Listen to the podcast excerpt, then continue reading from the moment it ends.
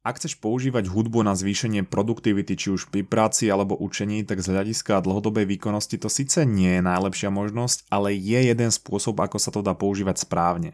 Čo môžeš spraviť je zostaviť si playlist alebo nájsť si nejaký mix ideálne z piesní, ktoré až tak nepoznáš, ktoré ťa nakopávajú alebo hypnotizujú a dostávajú do stavu sústredenia. Je dobré, aby si ich nepoznal z toho dôvodu, aby ich tvoj mozog nemal s ničím spojené, nemal vytvorenú žiadnu súvislosť. Najdôležitejšia vec je, aby si ten playlist nepoužíval na nič iné v žiadnej inej situácii, len na tú prácu alebo na to učenie, na ktoré to chceš využívať. Tedy sa v mozgu vytvorí prepojenie medzi tvrdou prácou, sústredením a tou danou hudbou alebo tým mixom a vždy, keď to potom budeš počuť sa začneš sústrediť alebo dostane sa do toho stavu flow. Ale ešte raz dve zásady, používaj ten mix len pri tej práci alebo učení a ničom inom a nie často, pretože potom si na to mozog zvykne a stratí to ten efekt, napríklad dvakrát do týždňa maximálne.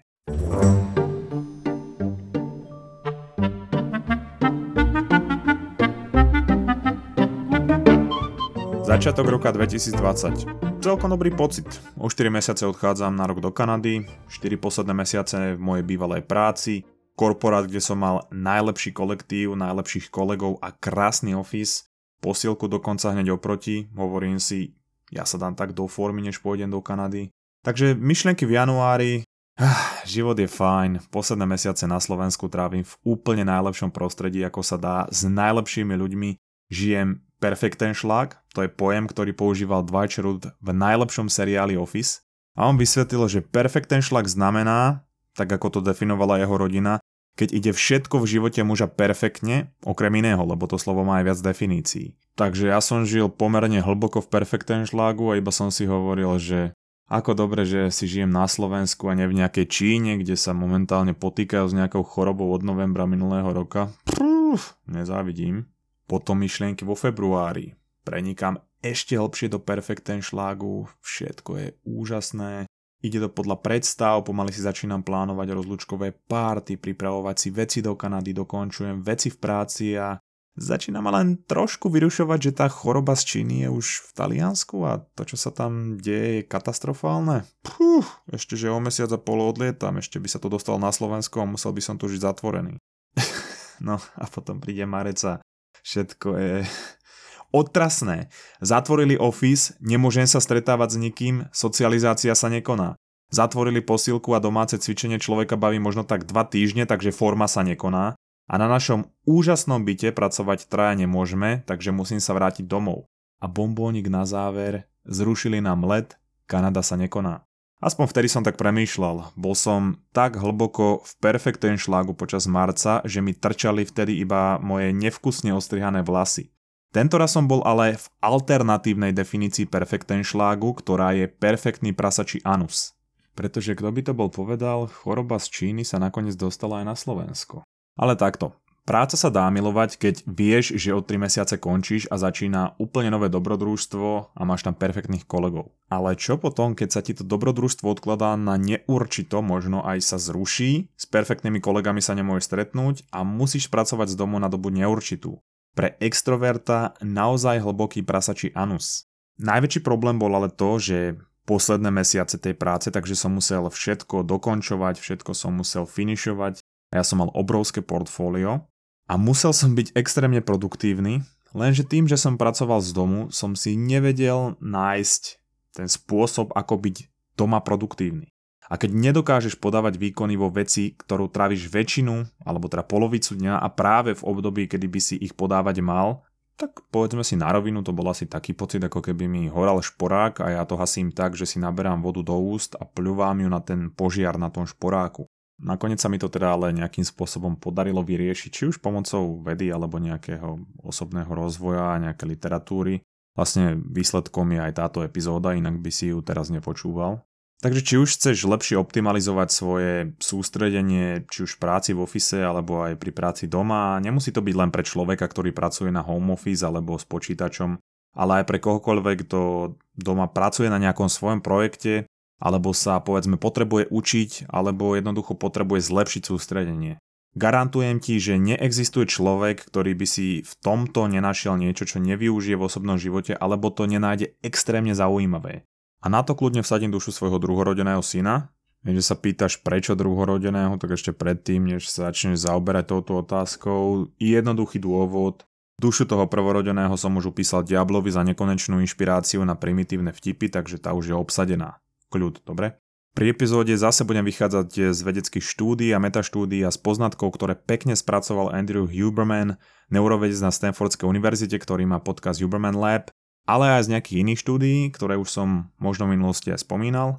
A ako vždy, čo je hlavnou témou tohoto podcastu, sú to malé zmeny, ktoré som skúšal zakomponovať a keď ti každá zlepší sústredenie, efektivitu alebo výkon čokoľvek o 1, 2, 3, ale môže to byť aj viac percent, a je tých vecí 50, 15, tak to má potom celkom dobrý dopad na výsledok tvojej práce, učenia alebo projektu.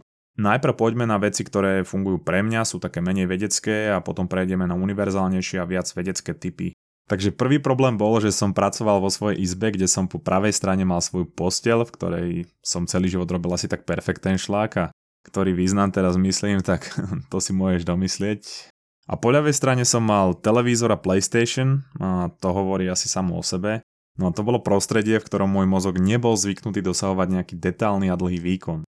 Jediný v úvodzovkách dlhý výkon, ktorý som v tej miestnosti dosahoval, bol v tej posteli, ale keby takýto v úvodzovkách dlhý výkon dosahujem aj v tom zamestnaní, tak by som bol asi v ňom taký úspešný ako v mojich vtedajších vzťahoch. no, poďme ďalej. Čo mi výrazne pomohlo, bola zmena prostredia. Dal som si stôl do inej miestnosti na nejaké netypické miesto a niekto s týmto nemá problém, ale ja som ho mal, čiže ak bývaš v byte, je dobré mať nejaké dedikované miesto, kde väčšinou nerobíš nič iné, len pracuješ. A ak sa doma z nejakého dôvodu nevieš sústrediť, odporúčam ti experimentovať aj s tým miestom práce.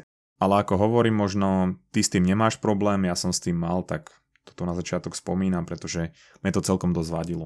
Pretože to súvisí aj s tým, ako som opakoval už viackrát, že keď mám pri sebe veci, ktoré mi môžu spôsobovať rozptýl, tak je väčšia pravdepodobnosť, že tomu pokušeniu podľahnem. A preto som od toho PSK televízora a telefónu musel odísť preč.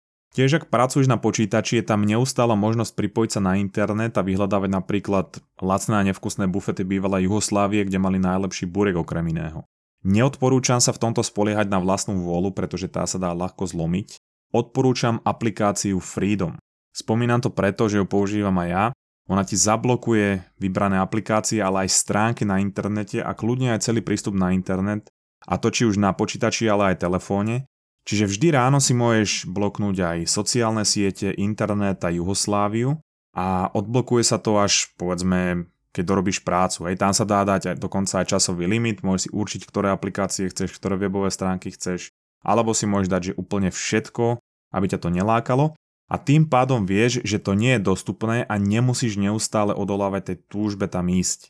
Zdá sa to síce ako malá vec, ale uvoľňuje to trocha kognitívnej kapacity, keď nemusíš odolávať tomuto pokušeniu a keď mu podľahneš, tak ti to dá ešte pekný odkaz, pretože sa na tú stránku nedostaneš. Čo mne ešte pomáha je to, že predtým, než začnem pracovať v nejakom prostredí, tak si tam poupratujem. Nie som si istý, že za tým je nejaká veda, ale ja osobne mám rád poriadok a vždy je pár vecí, ktoré sa tam dajú dať na poriadok a ak mám pracovať v prostredí, kde je bordel, tak ma to jednoducho tak podvedome vyrušuje. No a to, že dám veci na svoje miesto, mi pripraví tak trochu mozog na dávanie veci na svoje miesto v mojom mozgu, a či už aj pri práci, ale aj teda na riešenie problémov a kreatívu. Ale to je zase len niečo, čo platí pre mňa. Poznám ľudí, ktorí majú v kancelárii ako po bombardovaní a sú viac produktívni ako ja, takže, takže toto zase nemusí byť tvoj prípad. Ale poďme už teda trošku univerzálnejšie a Konkrétne tento bod je niečo, čo mne spôsobilo najväčšiu zmenu. Ja som samozrejme obrovský fanúšik hokeja, najmä NHL a problém je, že zápasy sa hrajú v noci. Pre nás, pre Európanov to je problém. Preto som sa aj tak tešil do Kanady, že budem chodiť na Vancouver Canucks. No bohužiaľ po celý rok, čo som tam bol, sa na nich nedalo ísť, ale aspoň som mohol sledovať hokej v normálnom čase. Čo som ale robieval je, že pred prácou ráno na Slovensku som si väčšinou pozrel zo strihy zápasov, dôležité udalosti a komentáre rôznych analytikov.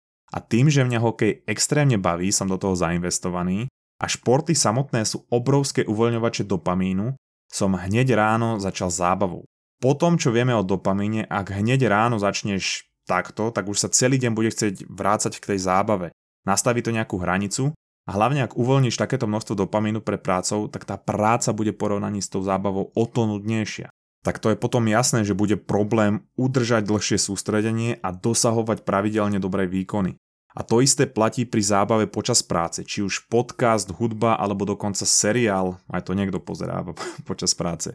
Raz za čas si spriemniť prácu niečím podobným je fajn, ale ak to bude robiť na pravidelnej báze, tvoja schopnosť tvrdo pracovať bez tej zábavy sa potom bude znižovať. To, ako sa dá využívať hudba počas práce, to som hovoril v úvode na začiatku pred znelkou.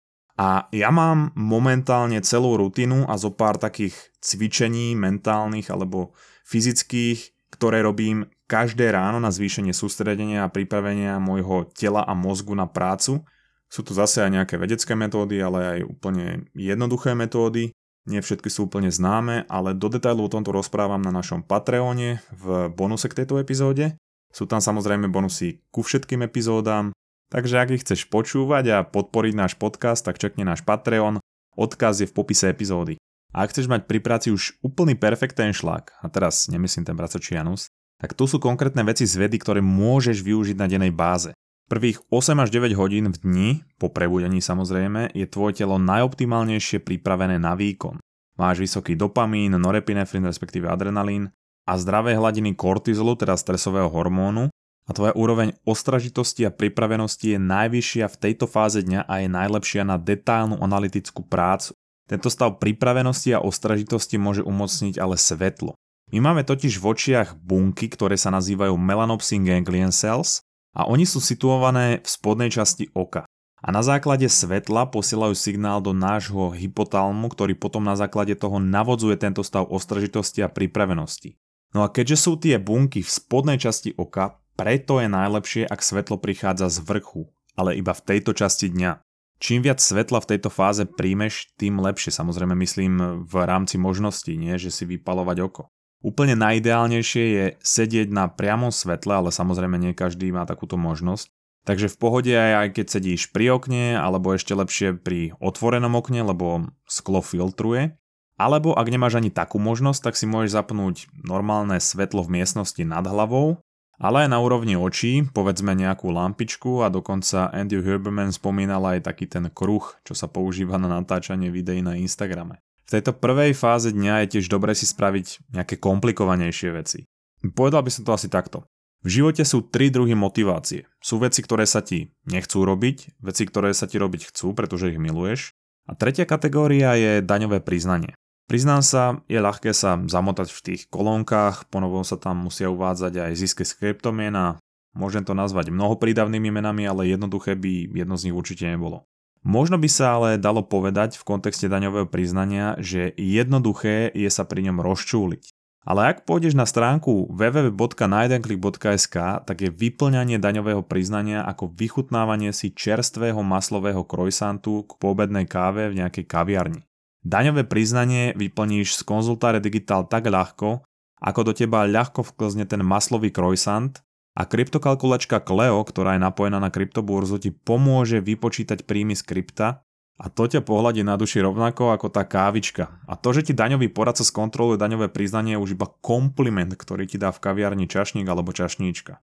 Pozri, ak si môžeš veci v živote, napríklad ako daňové priznanie uľahčiť, takto urob z konzultáre digitál na www.najedenklik.sk. No a aby som tú myšlienku dokončil, tak po tých 8 až 9 hodinách množstvo svetla, ktoré príjmaš, znižuje, pretože to súvisí aj s tvojim spánkom a večer už chceš príjmať minimum svetla. Druhá fáza dňa, čo je nejakých 9 až 16 hodín po prebudení, je ideálnejšia pre nejakú abstraktnú kreatívnu prácu a brainstorming. Ďalšia zaujímavá vec je vzťah vízie, zraku a sústredenia. Respektíve to, kde sa pozeráš, ovplyvňuje do určitej miery aj tvoj stav. Ty máš v oku 6 základných svalov a to, ktoré svaly pri tvojej vízii sa zapájajú, spúšťa nejaké ďalšie mechanizmy. Ty keď sa pozeráš dole, tak neuróny, ktoré kontrolujú tento pohyb očí, aktivujú oblasti mozgu, ktoré súvisia s pokojom a ospalosťou. A tiež znižujú aktivitu neurónov, ktoré zvyšujú aktívnosť. A na druhej strane, keď sa pozeráš hore, tak to je presne naopak zvyšuje sa aktívnosť a znižuje sa pokoj a ospalosť. Ako sa to dá využiť v práci je, že nechceš sa pozerať na displej, ktorý je dole. Chceš ho mať vyššie, povedzme na úrovni očí alebo mierne nad úroveň očí, aby evokoval moju aktívnosť. Čiže aj pre ľudí, čo robia iba na notebooku a celú dobu sa pozerajú dole, tak to môže trošku evokovať ospalosť a zrelaxovanosť. Ďalšia vec, čo s týmto súvisí, je, že keď zameriavaš svoj zrak na nejaké miesto, sústredíš sa na nejaký uší bod, tak tým eliminuješ vnímanie okolia a viac sa sústredíš na tú vec, ktorú robíš. Zvyšuje to ten stav pripravenosti a preto povedzme aj keď kone behajú, tak sa im dávajú klapky, aby videli len pred seba a viacej sa sústredili. Preto nie sú úplne dobré extrémne široké monitory, ktoré keď si predstavíš, že máš klapky, tak presahujú videnie tých klapiek. To sústredenie sa na uší bod, či to je monitor, telefón alebo kniha sa nazýva magnocelárna vízia a pravidlo je také, že každých 45 minút magnocelárnej vízie by sme mali na 5 minút zapojiť panoramatickú víziu. To znamená pozrieť sa naokolo, vnímať všetko, čo je naokolo. Čiže najideálnejšie je ísť von a poobzerať sa naokolo. Ak neustále zamestnávaš len magnocelárnu víziu, môže to spôsobovať únavu očí, bolesť hlavy, migrény a toto všetko môže byť eliminované týmto 45 lomeno 5 minút pravidlom. Hlavne počas tej 5 minútovej prestávky nepozeraj na tvoj telefón, lebo to je stále magnocelárna vízia a nič tým nevyriešiš. Úplná samozrejmosť je to, že je dôležité aj v akej polohe si pri tvojej práci. A práve keď stojíš, tak je to presne to isté, ako keď sa pozeráš hore, aktivujú sa tie isté neuróny a epinefrín a norepinefrín sú ešte viac aktívne. Keď sedíš, tak sú troška menej aktívne a keď si ľahneš a vlastne vždy, keď si dávaš nohy nad úroveň pásu, tak sú aktívnejšie neuróny súvisiace s oddychom a ospalosťou. Najlepšia by teda bola kombinácia polky pracovnej doby alebo učenia, to záleží na tebe, v stoji a polka v sede, lebo človek sa nevyvinul ani na to, aby celý deň stál, ale hlavne na to, aby celý deň sedel. Sú tu aj stoly, ktoré sa dajú polohovať, ale ak nemáš takú možnosť a musíš sedieť celý deň, tak sa občas prejdi, zdvihni sa, napríklad počas tej 5-minútovej pauzy od toho magnocelárneho videnia. Teraz prejdeme takému trošku, dalo by sa povedať, heku, a to sú zvuky pri práci. A najprv sa vyjadrím k tomu, čo naznačuje štúdia, že škodí. A túto štúdiu spomína aj Huberman v tom svojom podcaste a tá štúdia, ktorú spomína, došla k záveru, že najhoršie je prostredie, kde je ticho a je počuť len hluk či už klimatizácie, ohrievania, ventilátorov a podobne. Má to negatívny účinok či už na výkonnosť, sústredenie, ale dokonca to negatívne pôsobí aj na sluch. Čo sa na druhej strane preukázalo ako zvuk, ktorý podporuje produktivitu a sústredenie, sú 40 Hz binaurálne beaty. Ja hodím odkaz na video do popisu epizódy a sú aj rôzne binaurálne beaty, ktoré sú zakomponované do nejakého šumu mora alebo padaniu dažďa. Toto sa v tých štúdiách ukázalo, že nie je až také efektívne. Úplne najefektívnejšie sú tie klasické binaurálne byty a spektrum štúdií ukazuje na zlepšenie pamäte, reakčného času a verbálnej pohotovosti. Niektoré štúdie to robili tak, že 30 minút pred tým výkonom púšťali tie binaurálne byty a niektoré počas výkonu. Môžeš to vyskúšať, ja s tým práve teraz experimentujem, je to veľmi fajn. Každopádne fakt je ten, že to nefunguje hneď ako to začneš počúvať, musíš to chvíľku počúvať, aby to vytvorilo ten efekt. To isté platí so sústredením. Nedá sa hneď ako začneš pracovať byť úplne najproduktívnejší, väčšinou a ako sa dostávaš do toho stavu flow, to trvá okolo 6 minút a je na to aj také kratšie cvičenie, to spomínam v tom bonuse v pat- e, na našom Patreone, ktorý som spomínal. A ďalšia vec, čo sa týka tých binaurálnych bytov, nie je dobré to samozrejme robiť každý deň, ale iba sen tam povedzme. Ak sa vrátim ešte k tomu úvodu a k tej hudbe pri práci, ako som hovoril, ja to využívam možno raz, dvakrát za týždeň, keď napríklad píšem epizódu alebo robím nejaký projekt a dochádza mi šťava, tak si nahodím jeden mix z YouTube, nie je to teda pre každého, je to Dark Techno, Dark Electro, Industrial a Cyberpunk mix. Je to fakt dosť tvrdé, ale mňa to nakopne a vždy mi to dodá extra energiu makať. Hodím odkaz na ten môj mix, hovorím, nie je to úplne pre každého, môžeš to skúsiť a ak ti nebude vyhovovať ten môj, tak e, ten kanál, a tam má veľa takýchto mixov, všetko je väčšinou také tvrdšie elektro, techno a tak ďalej. Ale na, na YouTube je veľa mixov, kde si môžeš vybrať ten, ktorý vyhovuje tebe, či už na sústredenie, alebo na niečo, čo potrebuješ. neverím tomu, že tam nie je mix pre teba a keď ho budeš často používať a nebude to také efektívne, tak si musíš nájsť nový. No a na záver už len taká maličkosť, ale pre mňa je to celkom podstatné. A to je to, že ak máš na stole alebo vo svojom pracovnom prostredí rastliny a zeleň, alebo máš výhľad na zeleň, zvyšuje to tvoju kreativitu a pocit príjemnosti v danom pracovnom prostredí. O tom, že pochádzame z prírody a do prírody patríme, pretože počas 99,9% nášho vývoja sme strávili obklopení prírodou, o tom som už rozprával. A preto zeleň a rastliny na nás pôsobia pozitívne, hlavne keď sme uprostred nejaké betonové džungle. A je to maličkosť, ktorá ti ale môže spríjemniť pocit v práci alebo pri práci. Ja tu mám napríklad okrem iného aj kaktusy, a to niekoľko druhov, a jeden, keď sa k nemu priblížim, púšťa také malé bodliaky, ktoré keď si chceš vybrať, tak potom musíš použiť pinzetu a trvá to asi 69 hodín. Ale aj tak tam nejaké ostanú a je to neskutočne nepríjemné a preto keď niekedy otváram okno a stane sa mi, že sa obtrem o ten kaktus, tak dostanem neskutočné nervy, že mi to uvoľní obrovské množstvo adrenalínu a hneď sa mi lepšie pracuje, takže dva v jednom No a čo ešte pomáha na schopnosť udržovať pozornosť a sústredenie, respektíve väčšie uvoľňovanie dopamínu, je zmena. Jednoducho zmeniť nejaké veci, neupadať do stereotypu a nejaké aspekty tvojej práce.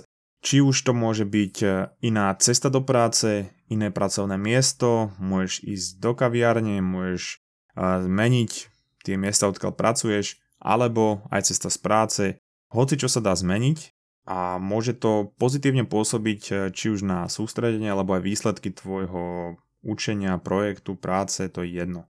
A ja len dodám, že aj o takýchto veciach, ako bola celá táto epizóda, budem rozprávať na mojom webináre Reset motivácie, ale tiež aj o neurovede za vzťahmi, sexom, príťažlivosťou, ale samozrejme aj motiváciou a nastavovaním a plnením cieľov.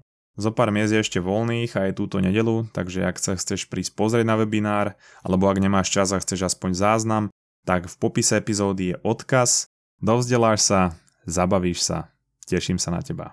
No a to už je pre dnešok všetko a ja chcem ako vždy poďakovať za vaše zdieľania, správy, príbehy, ako vám to pomáha. Už to je skoro rok, čo vydávame tento podcast a ja som si absolútne nepredstavoval, že môže byť až takto úspešný Rastie to každý mesiac a stále viacej ľudí sa o to zaujíma, takže obrovské ďakujem.